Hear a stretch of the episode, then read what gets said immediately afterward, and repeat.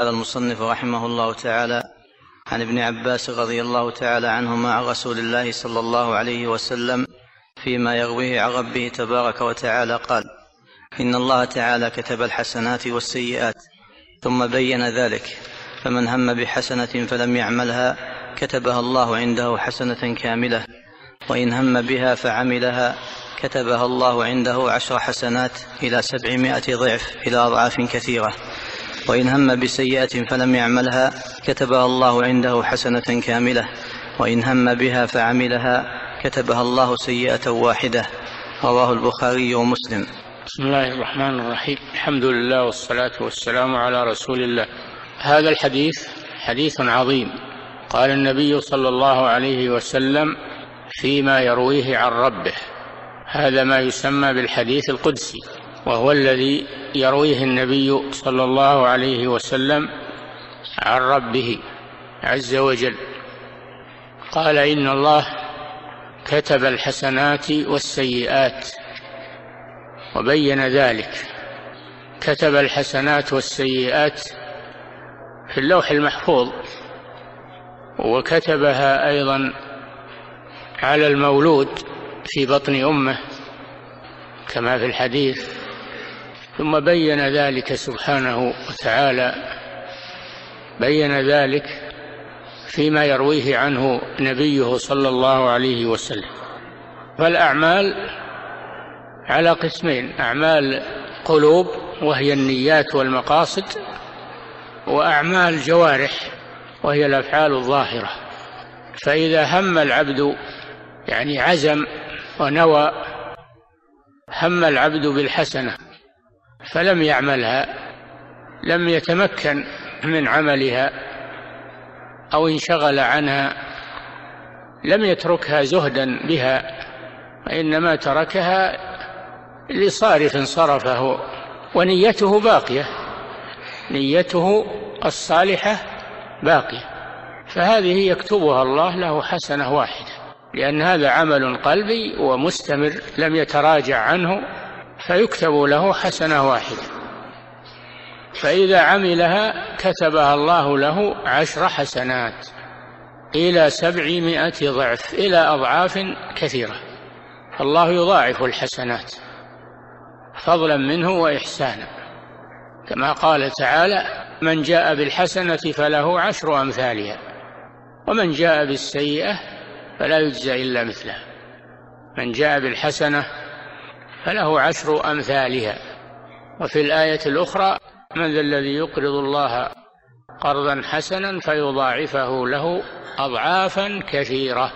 لم يحدد هذه الأضعاف ولا يعلمها إلا هو. في آية أخرى مثل الذين ينفقون أموالهم في سبيل الله كمثل حبة أنبتت سبع سنابل في كل سنبلة مئة حبة. يضاعف إلى سبعمائة ضعف. وهذا والله أعلم بحسب نية العامل وقوة إيمانه فيضاعف الله له أضعافا محددة وأضعافا غير محددة فضلا منه وإحسانا هذا بالنسبة للحسنات في القلب أو في العمل. وإذا هم بسيئة يعني نوى أن يفعل سيئة أن يذنب ذنبا لكنه تركه لم يعمله خوفا من الله عز وجل عدل عنه خوفا من الله وعدم رغبة في, في الذنب.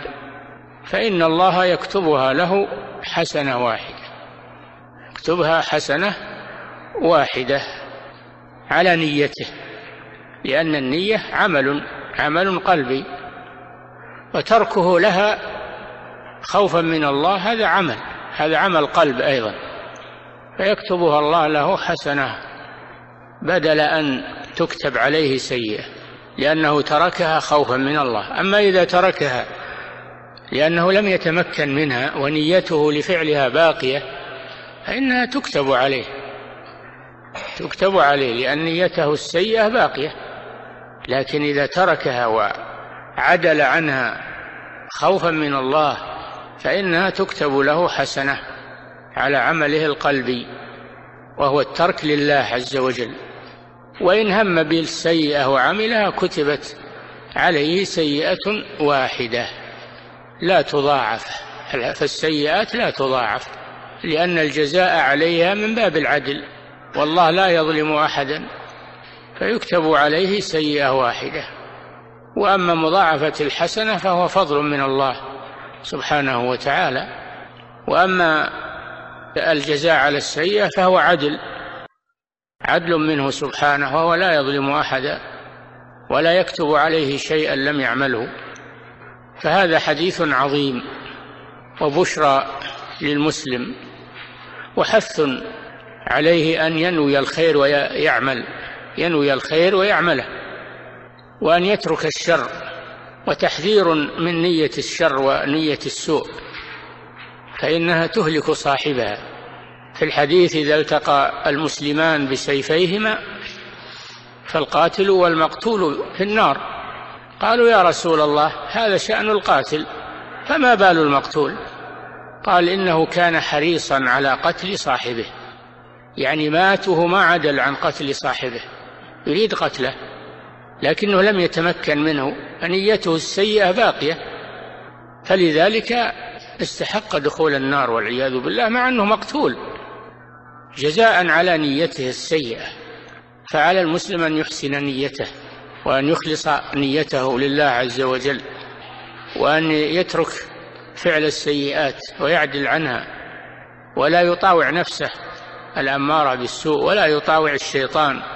فيتركها لله عز وجل خوفا من الله.